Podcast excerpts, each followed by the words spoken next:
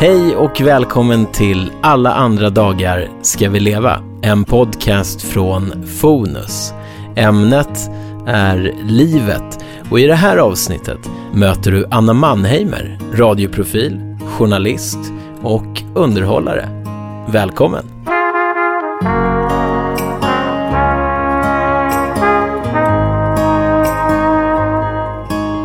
Upplever du att, att många har svårt att prata om döden? Ja, det kanske jag upplever. Samtidigt så tycker jag faktiskt att det har förändrats nu. Alltså jag vet inte om vi var lite i tiden också här med vår föreställning för jag tycker att det är mycket mer så här teatrar, eh, bloggar. Eh, att, jag tycker att det har öppnat upp, att det är som att det har gått upp för människor. Shit, vi ska ju dö och folk jag skulle säga för 10-15 år sedan så pratade man absolut aldrig om döden. Att med tanke på hur stor del det är faktiskt av livet så, så pratar vi lite om det.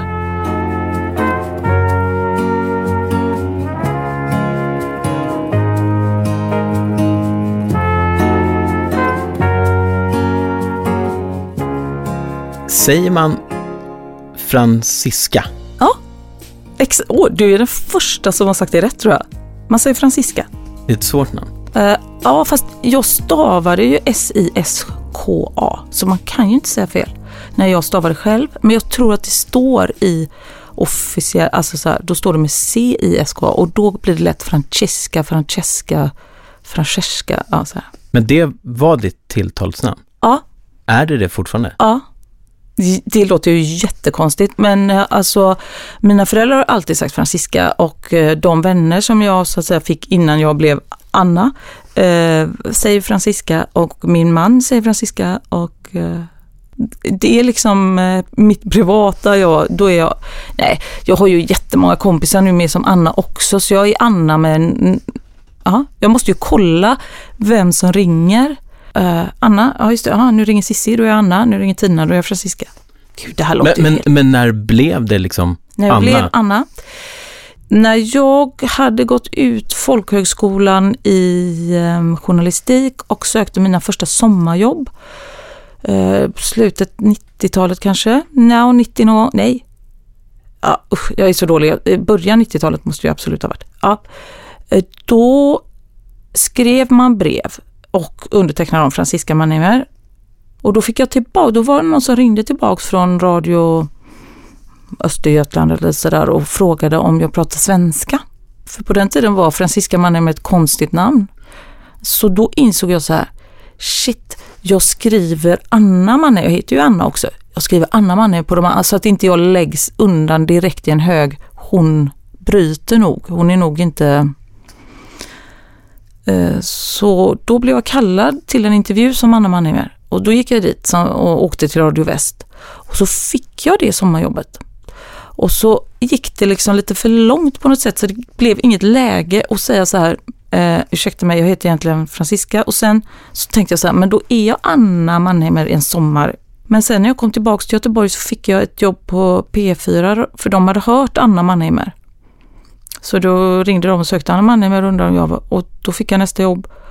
Och sen kom, blev det tv och sen blev det ett läge där det inte gick att säga så här, ursäkta mig, jag vill att ni kallar mig Franziska Mannheimer. Alltså då blev det som att säga, jag, jag vill att ni kallar mig Kleopatra. Alltså så då, då var det kört. Om, om man då kollar på vad du gör och Ja. jobbar med. Ja. Radiopratare, Ja. journalist, du underhåller, du är komiker. Ja, Jag, jag, säger nog inte att jag är komiker, men någon form av kanske underhållare eller ja, komiker är jag inte. Och du har skrivit en bok. Ja, jag har hört. Ja. Så du är på väg att bli författare. Nej, det är inte heller. Men, men då så eh, kan du ibland känna sådär, vad, vad är jag för något egentligen? Ja, eh, ja, ja, det kan jag absolut göra. Och eh, väldigt mycket av det som jag gör, det här låter ju helt sjukt, men eh, är saker som jag, som jag har blivit uppbjuden till. Det är väldigt sällan jag har, alltså jag är en sån här som säger, sitter och väntar på att få ett förslag och sen så säger jag ja eller nej. Jag själv nästan aldrig eh, tänkt så här, åh jag vill skriva en bok och jag vill göra en föreställning och jag vill prata i radio. Utan jag har hela tiden blivit uppbjuden. Åh, eh, vi har ett förslag, du ska skriva en bok. Nah, men, och så får folk tjata lite för att det är också så här, eh, då, ja, jag ska vara lite svår. Och så till slut så här, ja, ja då, jag skriver väl en bok. Eller ja, ja, jag gör väl en föreställning. Så att egentligen har jag inte riktigt hunnit med själv att tänka så här, vad vill jag? Och vad kan jag? Och, och vad, vad gör jag? Liksom. Själv har jag alltid haft någon dröm om att få skriva en, eh, en hitlåt, bara mm, en skulle mm, räcka. Sådär. Mm. Om jag skriver någonting så vill jag ju påverka någon annan ja. på ett bra sätt. Ja. Eh, och där tar det stopp. Ja, men jag tror att det är det som är grejen, att jag inte riktigt gör det som jag själv skulle vilja, för att då blir det så stort. Då blir det, alltså jag har ju, eh, jag skulle ju egentligen jätte, jättegärna jobba med att göra dokumentärer. Alltså det tror jag egentligen alltid har varit min, alltså få göra riktigt bra dokumentära reportage. TV eller radio spelar ingen roll. Men jag tror inte skrivna, men TV eller radioreportage. Men då blir det på riktigt och då hamnar jag också i det här, då måste det bli så jäkla bra och då måste det säga någonting och då är det på allvar och då måste jag men jag kan liksom skydda mig lite med så här, nej men den där boken, det var ju Bromberg som ringde och ville jag skulle göra den eller nej men det där radioprogrammet har tjatat. Jag, alltså, det var inte jag som... Eh, det blir också ett litet skydd på något sätt. Mm. Det är värre när det är liksom att man tänker det här vill jag göra och det här eh, drar jag själv igång. Eh, då, då, blir, då måste det vara jävligt bra. Din drivkraft, vad mm. är den för något? Ska jag vara ärlig? Ja, det är klart jag ska vara ärlig. Min drivkraft är att, alltså här, jag är väldigt lat på något sätt. Min, min drömsituation är att få ligga ner, läsa bok eller dålig damtidning, äta Pigalle, eh, titta lite på, spela lite Candy Crush. Min drivkraft är att om jag är duktig och jobbar undan så kan jag få göra det. Det gör att, och det har jag insett att lata människor jobbar jätteeffektivt för de vill bli fortfärdiga för att kunna vara lediga sen. Så min drivkraft är alltid så här, ja, men, spela in de här programmen nu och så, gör du, så kan jag vara ledig i sommar. Att vara ledig är min drivkraft. Har du då funderat vad meningen med livet är? Ja, alltså nu, nu, nu fångar du mig i en, i en eh, svår situation för att jag har precis kommit fram till att när jag väl sen är ledig, vilket jag då har trott har varit mitt mål och som jag har haft som livsmål, eh, så har jag insett att då mår inte jag så bra. Alltså jag, då kan jag få ganska dåligt samvete och bli lite ångestfylld och det blir lite geggigt, det blir ingen ordning och, liksom, och det mår inte jag bra av. Jag mår egentligen bäst när jag gör de här ganska strukturerade, eh, hårda jobbperioderna. Eh, då mår jag liksom, ja, när jag inte sover för länge eller jag inte såsar runt. Och det har ju blivit som, gått upp som en chock för mig bara den sista månaden, att jag inser att det som har jag varit mitt mål och mening, egentligen mår jag egentligen inte bra av och det som jag tyckte att åh, jag måste jobba är det jag borde göra jämt. Men, alltså själva, men det är inte riktigt mitt svar på frågan meningen med livet. För meningen med livet är inte att spela Candy Crush och äta choklad. Jag tror att meningen med livet, in, jag tror inte det är så stor mening med livet egentligen. Jag tror, jag tror att man ska Alltså om man springer runt. Alltså jag tror att meningen med livet är att försöka vara så schysst och snäll som man kan. För jag tror att godhet på något sätt föder godhet. Alltså är man snäll mot sina barn så blir de ganska schyssta. Och då kan de när jag dör vara schyssta och bra människor och så fortsätter de och så blir det förmodligen lite bra så. Men jag tror inte att det finns någon sån här större mening mer än att vara här, vara snäll och för oss få som får bo i Sverige och njuta, ja, alltså eh, att man kan bada i en sjö och man kan eh, andas frisk luft och som kvinna alltså tillhör jag en minoritet som kan eh, leva ett fritt liv. Om man jämför med resten av jordens befolkning så att, att kunna bli gammal och, och ja, men du älskar ditt liv? Ja, det är klart. Som det är nu? Ja, alltså ja. Med jobb och familj? Ja, jo, jo, det är klart jag älskar mitt liv, men jag menar, jag kan väl också tycka så här, Åh, vad pestigt det är och men så här små saker och det är stökigt och vi får inte till det och det, dotterns tandställning krånglar eller vad det är. Men jag menar, det är klart, jag älskar ju mitt barn överallt på jorden. Eh, eh, även om jag inte tycker, jag tror inte att barn är meningen med livet heller. Jag, hade, jag, jag blev mamma sent och eh Eh, jag måste säga, jag eh, hade ett fantastiskt liv innan jag fick barn. Jag, och jag tror inte det, alltså jag tror, nu när jag har henne så älskar jag, tycker jag att det, det är ju min livs största kärlek. Men det är ungefär som om jag, jag har ingen hund. Hade jag haft en hund så hade jag säkert tyckt att wow, alla borde ha hund. Men har man inte det så är det ju inte, jag gick ju inte och längtade efter henne så. Eh, jag hade ett jättebra liv så jag, jag tror inte att det finns något så här att meningen med livet är att, att uh, fortplanta sig eller så. Men, men visst tycker jag om mitt liv jättemycket. Alltså jag, jag har en fantastisk familj, jag har ett jätteroligt jobb. Och, men jag hamnar ju också i så här vardagsgnäll och tycker att det är skit. När, när jag läste din bok så fick jag en känsla av att du tycker om att eh, hålla på i eh, trädgården. Ja, det är... Jag har aldrig egentligen haft någon sån här hobby, men har då med att vi blev med trädgård börjat eh, gräva och sätta ner saker och eh, jag är nästan fanatisk. Alltså jag, jag, jag, det kliar i fingrarna. Jag, jag tycker det är något så otroligt eh, tillfredsställande att eh, jobba i trädgården. Och jag är inte så här duktig som jag håller på med grönsaker och sånt. Eh, det, det, är modernt. Utan jag, jag odlar perenner. Rabatter. Och håller på och flyttar och tänker och tittar och gör av med otroligt mycket pengar på på, hos blomsterhandlaren som ligger nära. Ja. Men det är någonting, vet, och det luktar gott och jorden och maskarna och så det där, alltså man sätter ner ett litet pluttigt frö och så kommer det upp liksom en höstanemon, en bolltistel eller med skantusgräs. Alltså det är helt galet. Va? Vad är typisk Anna-humor? Har du något speciellt signum? Alltså jag har nog det signumet. Nu gör ju jag och Peter en föreställning tillsammans. Vi har gjort tre stycken nu inne på den här tredje som heter eh, Döden, andra sidan är klara. Och då gör vi ju så att man, har, man tar ämne och sen så, så går jag liksom och pratar i huvudet fram mina saker och jag tror att signumet är ganska mycket Alltså, ja, det här vardagslivet, att det ligger ganska nära mig, nära min situation, nära min ålder eh, och på det sättet också rätt nära min publik eftersom det är den publiken vi har. Eh, min man är mycket mer så att han berättar en skröna och han kan liksom, jag är nog ganska eh, Alltså att just hitta det här roliga i, eh, i där jag är. Jag gräver där jag står. För jag tycker, eh, när jag fick höra om hur ni gjorde Väder-Annika, Ah. Att du spelade in först och så fick Tengby live prata mot ah, dig ah. utan att veta vad du skulle säga och du hade ingen aning om vad han skulle säga. Äh. Så, så kände man ju bara så här, wow, vilken jäkla bra form. Ja, det blev ju eh, anledningen till att det blev så, det var två. Jag var ju liksom eh, någon form av producent eller redaktör för Morgonpasset och då det började ju sex på morgonen så då, Thomas kom väl lite vid fem eller någonting och så jobbade han fram till nio.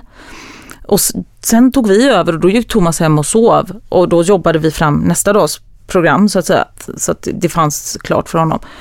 Eh, dels så var det ju praktiskt då att jag inte skulle behöva vara i studion klockan sex och göra det. Men sen var det också att jag var så himla rädd. Jag ville inte höra, jag ville jobba bakom. Så jag tyckte det var så himla skönt att slippa göra det liksom live. Jag vågade inte det. Så då började vi göra de här grejerna att jag spelade in. Och så lämnade jag små luckor. Och det gjorde ju att det blev en liten, liten förskjutning som gör att hon framstår ju ännu eh, galnare eh, på något sätt. För, och jag kunde ju också sätta dit Thomas lite med så här kittlar jag dig, ja det kommer jag att kittla dig. Då var han ju tvungen att liksom, nej nej nej sluta. Han visste ju inte vad jag skulle göra med honom. Och det blev ju också som en liten eh, match mellan oss, att, han, att, att jag försökte liksom att pressa honom till obehagliga saker eller situationer, för han var ju tvungen att hänga på. Eh, så så egentligen i efterhand, jättesmart idé från början. en sinkadus. Men på den tiden, då, när du var producent, Ja.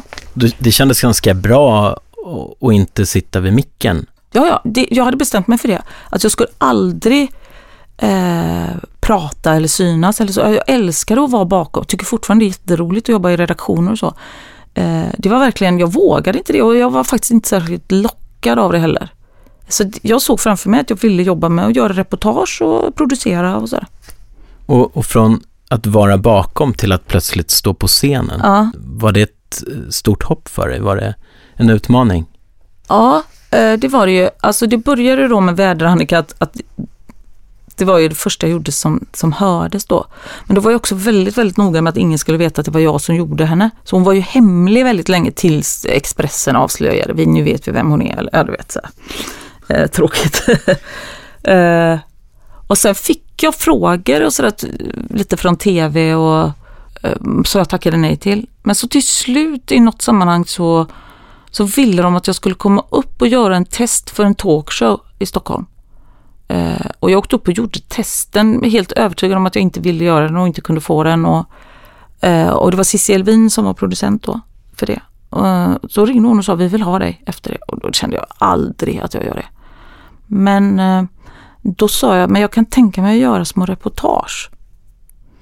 Och då blev det så att eh, Erik Haag blev eh, den som hade talkshowen som hette Let's Go. Och jag började göra små, som var som en sidekick, som gjorde reportage. Men då var jag själv med i reportagen. För det var, krävde de liksom att jag fick inte, alltså eh, göra reportage om andra. Utan gjorde jag små roliga inslag liksom. Då fick jag så jätte, jättefin kritik. Alltså skrev de jätte, sådana recensioner så jag tänker nu, varför får jag aldrig, aldrig, aldrig det nu? Och då förstod jag inte hur svårt det var och jag uppskattade inte det alls då. Nu skulle jag dött för en, jag tänkte varför sparar jag inte dem? Ah, så otroliga recensioner, aldrig i hela mitt liv fått det. Men då blev jag så här, lite media-darling liksom. Så sen ville de, fick jag göra en egen grej ihop med Cissi. Och vi, för vi jobbade så himla bra ihop så sen blev liksom jag och Cissi Elvin ett litet team eh, som gjorde det här, Anna på nya äventyr ihop. Jag får inte riktigt ihop komfortzonen. Nej, Ja, men det om- har inte jag fått någonsin så det behöver du inte oroa dig för. Nej, men eftersom så här, du vill stå bakom, du vill inte vara framför. Mm. Men, och så när du är framför så är Mm. du väldigt levande. Mm, men det är ju också, det är roligt, för det, det säger alltid Cissi då som producerar de här, att du är alltid bäst under panik. Vilket jag tycker är jätteobehagligt, men eh, jag, jag tror att det är en sån här överslagsgrej, att jag får eh, att, att jag är nervös och att jag tänker att det enda sättet att göra det här, det är att jag gör det på mitt sätt. Jag kan inte, jag kan inte börja spela programledare nu. Jag kan inte bli liksom, jag skulle aldrig kunna hålla en TV4-gala och vara programledare i, i långklänning och, och liksom, alltså du vet, jag, jag skulle vara så uselt dålig på det. Eh, Så det, jag har ju alltid kunnat få göra det i någon form av reportageform där jag ändå kunnat vara mig själv ganska mycket. På YouTube så ligger ju ditt möte med Roxette Alltså, ja, okej. Mm. när du är på äventyr. Aha. Och så, så är det en scen när, när du sitter med Marie eh, Fredriksson Just det, en bastu va? i en bastu. Och så pratar du om att hon har väldigt mycket pengar och att hon kan leva ett bekymmerslöst liv. Ja. Och så svarar hon oerhört jordnära. Mm. En ganska tuff fråga, levererad på ett väldigt skönt sätt med ett fint svar. Och så tänkte jag, det här är ju ändå tj- 20 år sedan. Mm. Ja. Vad, vad livet kan ta tvära kast. ja, verkligen. Eh, med tanke på att hon har blivit sjuk. Ja, och lever ett, i ett, eh, kanske inte ekonomiskt annat liv, men ett helt annat liv där, där eh, väl, eh, hennes sjukdom har gjort att hon inte längre kan turnera. Och, eh, jag kommer ihåg också att jag frågade henne då, jag vet inte om det är med i klippet, men att vi pratade så här om hon någonsin tog en trisslott. Alltså bara för att det var kul och att hon faktiskt gjorde det. Att det fanns ändå kvar, trots att man har miljoner miljoner, så kunde man ändå skrapa en trisslott och tycka att det var spännande. Ja, va, liksom. Donald Trump, liksom, behöver han skapa trisslotter? Men han kanske tycker det är skitkul. Man vet inte. Mm. Man vet inte. Men jag menar den, den, eh, Eh, alltså nu, nu, känner jag inte alls Marie Fredriksson utan jag, jag, träffade henne då och jag har ingen, jag vet ingenting om hennes liv men alltså självklart kan ju liv eh, ställas på ända och förändras och eh, eh så oerhört snabbt och, och, och, det glömmer man ju ofta när man lever på. Liksom. Alltså det där att men man kan ju inte heller, alltså många säger så här, ja man ska leva så varje dag är den sista, men det kan man ju inte heller. Man kan inte hela tiden tänka så här, nu ska jag leva som varje dag är den sista. Det, det blir outhärdligt både för en själv och för ens omgivning. Man kan inte, man kan inte gå runt och tänka så. Har jag bara fått för mig, har, har du haft en bror? Ja. Som inte lever? Som inte lever, som dog för tio, nio år sedan. Ja. Och så din, båda dina föräldrar har gått Sen, bort? Ja, jag är ensam kvar. Jag är ensam kvar i min, den ursprungsfamiljen. Jättekonstig känsla. Jättekonstig känsla. Eh, eh, jag tänker ju att eh, det här att ens föräldrar går bort. Jag är ändå 50, vad är jag? 53, 54? Jag vet inte hur gammal jag är. Men jag är nog, säg någonstans mellan 53 och 54. Då tänker jag att det är ju van, det är ändå liksom inte helt konstigt att ens föräldrar dör, kanske då. Eh, nu dog ju mina väldigt tätt, men jag menar de var i 80-årsåldern bägge två. Men det är ju jättekonstigt att inte heller ha sin bror. Och att han dog först. Uh, ja, jag, jag, kan tänka på det jätte, så här, att jag tänker tillbaka när jag var små, så tänker jag så här med, med familjen och vi var, att jag, tänk om jag hade vetat det, att jag skulle bli ensam kvar. Jag var ju lilla syrran liksom. Ja, jag vet inte. Ja, det är jättekonstigt. Eh, och sorgligt. Och väl ganska naturligt. Kanske inte brorsan då, men föräldrarna. Alltså, om livet har sin gång så kommer ju ens föräldrar att dö för en själv. Så ska det ju vara. Alla kommer ju vara med om det. Sen hade jag önskat att det hade varit på ett annat sätt kanske. Och att det inte hade gått så himla fort. Och, uh, att jag hade fått mer tid, speciellt med mamma. Um, så. Men, men varför skulle jag skonas? Liksom? Jag tror att det kan vara lätt att känna skuld till sina föräldrar. Mm. Att de har gjort väldigt mycket för en. Mm. Min, min, pappa han, han, var född 1925. Mm. Så att han dog när jag var 20. Men han var ju sjuk ett par år och då fick jag hjälpa honom väldigt mycket med att snickra och bygga och fixa och dona med mm. hans hus. Så det var så skönt efteråt att det kändes som att jag hann göra en payback innan vi tog farväl. Mm. Men har du barn? Ja. För jag tänker att eh, ibland när jag har tänkt saker så här, åh nej, varför, gjorde, varför sa jag inte det till mamma? Eller du vet, eh, hann inte det? Eller så tänker jag i förhållande till mitt eget barn så känner jag ingen, inte att hon skulle ha någon som helst tacksamhetsskuld eller att hon skulle, jag vet att hon älskar mig, jag behöver inte, hon behöver inte, alltså Eh, jag, det där tror jag verkligen bara är någonting man känner själv, för man känner ju inte så, så som man kan känna för sina föräldrar att man borde ha gjort, känner man ju inte att man skulle kräva av sina egna barn. Man tycker ju bara att, man vill ju bara på något sätt att ens egen död ska bli så lätt för dem som möjligt. Mm. Så osorglig som möjligt. Så att det där är ju säkert bara i en själv. Mm. Att man ska snickra eller fixa barnbarn eller sånt där. Själv tyckte jag att det var väldigt konstigt att gå till en begravningsbyrå. Mm. Och eh, så skulle man välja urna och, och kista och lite sådana saker. Jag var ju jättenervös för det mötet. Alltså dels så kommer det ju väldigt, väldigt tätt på, på en sorg. Alltså jag, jag kom inte, om det bara var några dagar, två dagar efter mamma hade dött eller något som vi skulle dit. Och jag hade ju jättemycket fördomar om, om och kände så här att jag kommer inte stå ut med att det kommer någon sån här. Men in kommer det en skitsnygg, lång, ganska ung, blond kvinna som jag hade ett samtal med om, hennes mamma hade dött för inte så länge sedan, om liksom döden, alltså det var ju, det blev som terapi för mig. Alltså det var eh, jag har fortfarande kontakt med henne. Eh, du vet, vi, så här, vi får ta en fika, hur är det och vi pratar och eh, jag fick en väldigt positiv eh, bild av henne och vi hade ganska mycket så här konstiga grejer som vi ville ha, eller in, framförallt som vi inte ville ha. Så jag tänkte så här, hur ska det gå nu när vi inte ska ha en kyrklig begravning, när vi inte ska göra så här. Ehm, men då förstod jag att eh, begravningsbyråer hjälper ju till som man vill ha det. Alltså det finns ju inget så här att jag måste göra på något. Alltså hon var ju bara så här, då fixar vi det och hade, hade dina föräldrar sagt vad de, hur de önskade? nej. Alltså jag, vi hade ju pratat så här under livet så jag hade ett hum, men mamma hade faktiskt, det var ganska märkligt, det var bara någon vecka innan hon dog så hade hon eh, så var jag hemma hos henne och då hade hon en eh, diktbok av Barbro Lindgren och så visade hon mig en dikt och så sa hon eh, den dagen jag dör om hundra år eh, så ska vi, då vill jag ha den här dikten. För då blir inte Olga så ledsen, den är inte så sorglig och den är så fin. Eh, den, eh, den heter Någon gång ska vi alla dö. Den är så här, eh, Någon gång ska vi alla dö, du och jag. Alla människor ska dö, alla djur och alla träd ska dö och blommorna på marken. Men inte allihop på samma gång, utan då och då så att det knappast märks. Det var fint va? Mm. Och då, då var, den ville hon ha, så det visste jag. Och det är ju skitskönt att jag var så här, ja, jag vet.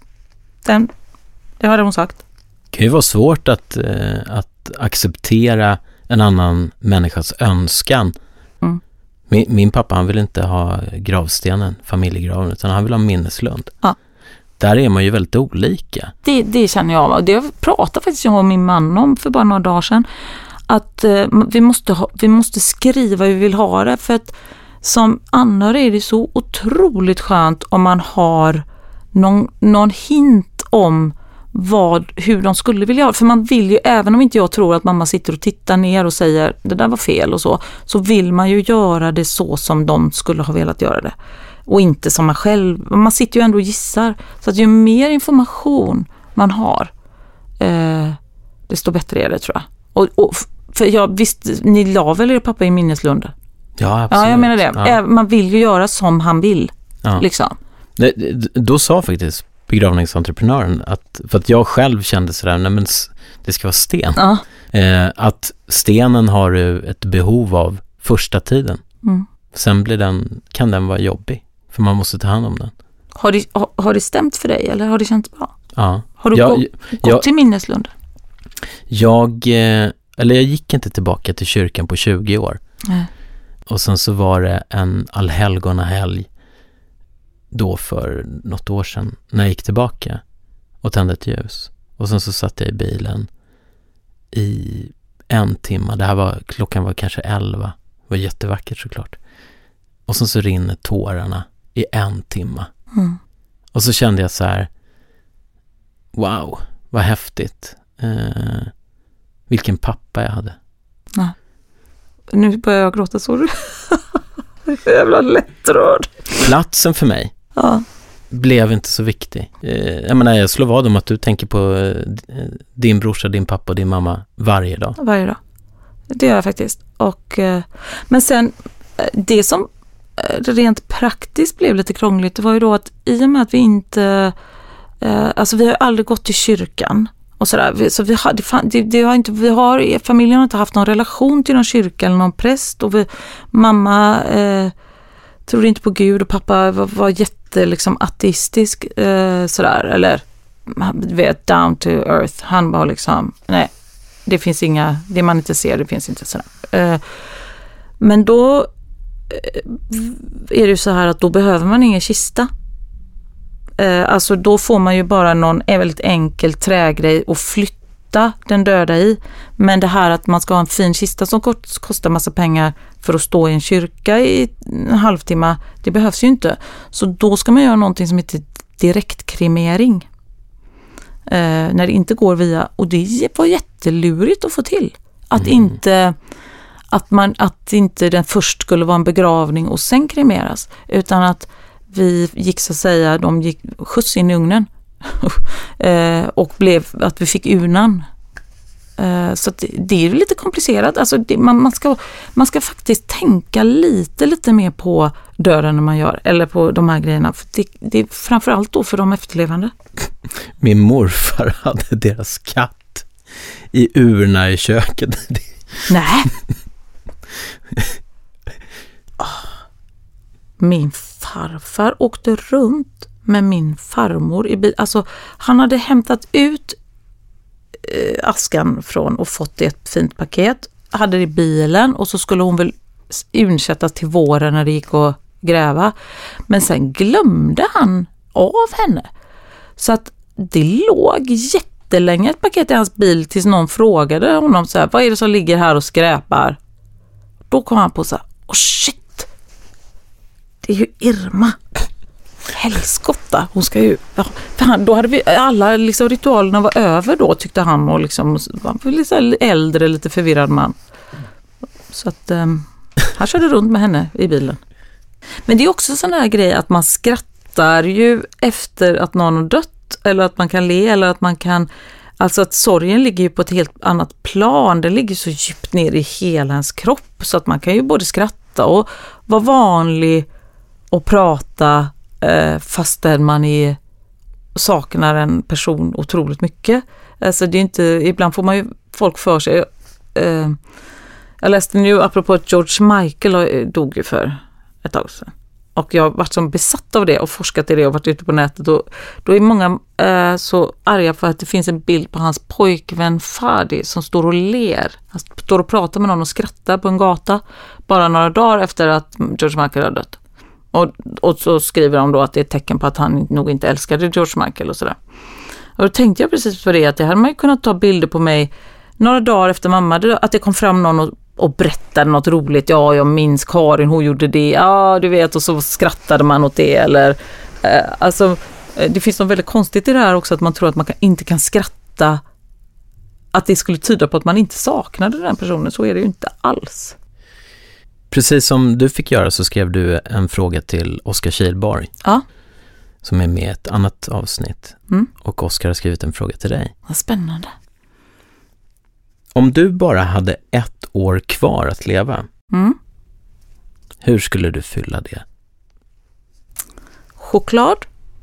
Sängen. Bra böcker. Min dotter, min katt och min man. Ett år i sängen bara. Damtidningarna? Ja, damtidningar så, ja, och, och skvallertidningar. Ja. Ja. Jag, skulle, jag, alltså jag har ingen sån här, eh, om han tänker att jag, oh, då ska jag åka till Machu bestiga något berg eller någon sån löjlig grej. Absolut inte. En dag så ska vi dö. Hur ser du på det? Ja, att så är det. Jag, jag tror det är bra. Alltså att leva för evigt, då hade vi inte... Alltså då hade man suttit där, ska vi, ska vi gå ut och äta lunch? Nej, det kan vi göra om tusen år. Så den här, den här magiska röda tabletten som du kan få här Ja. för evigt liv, den, du tar den inte?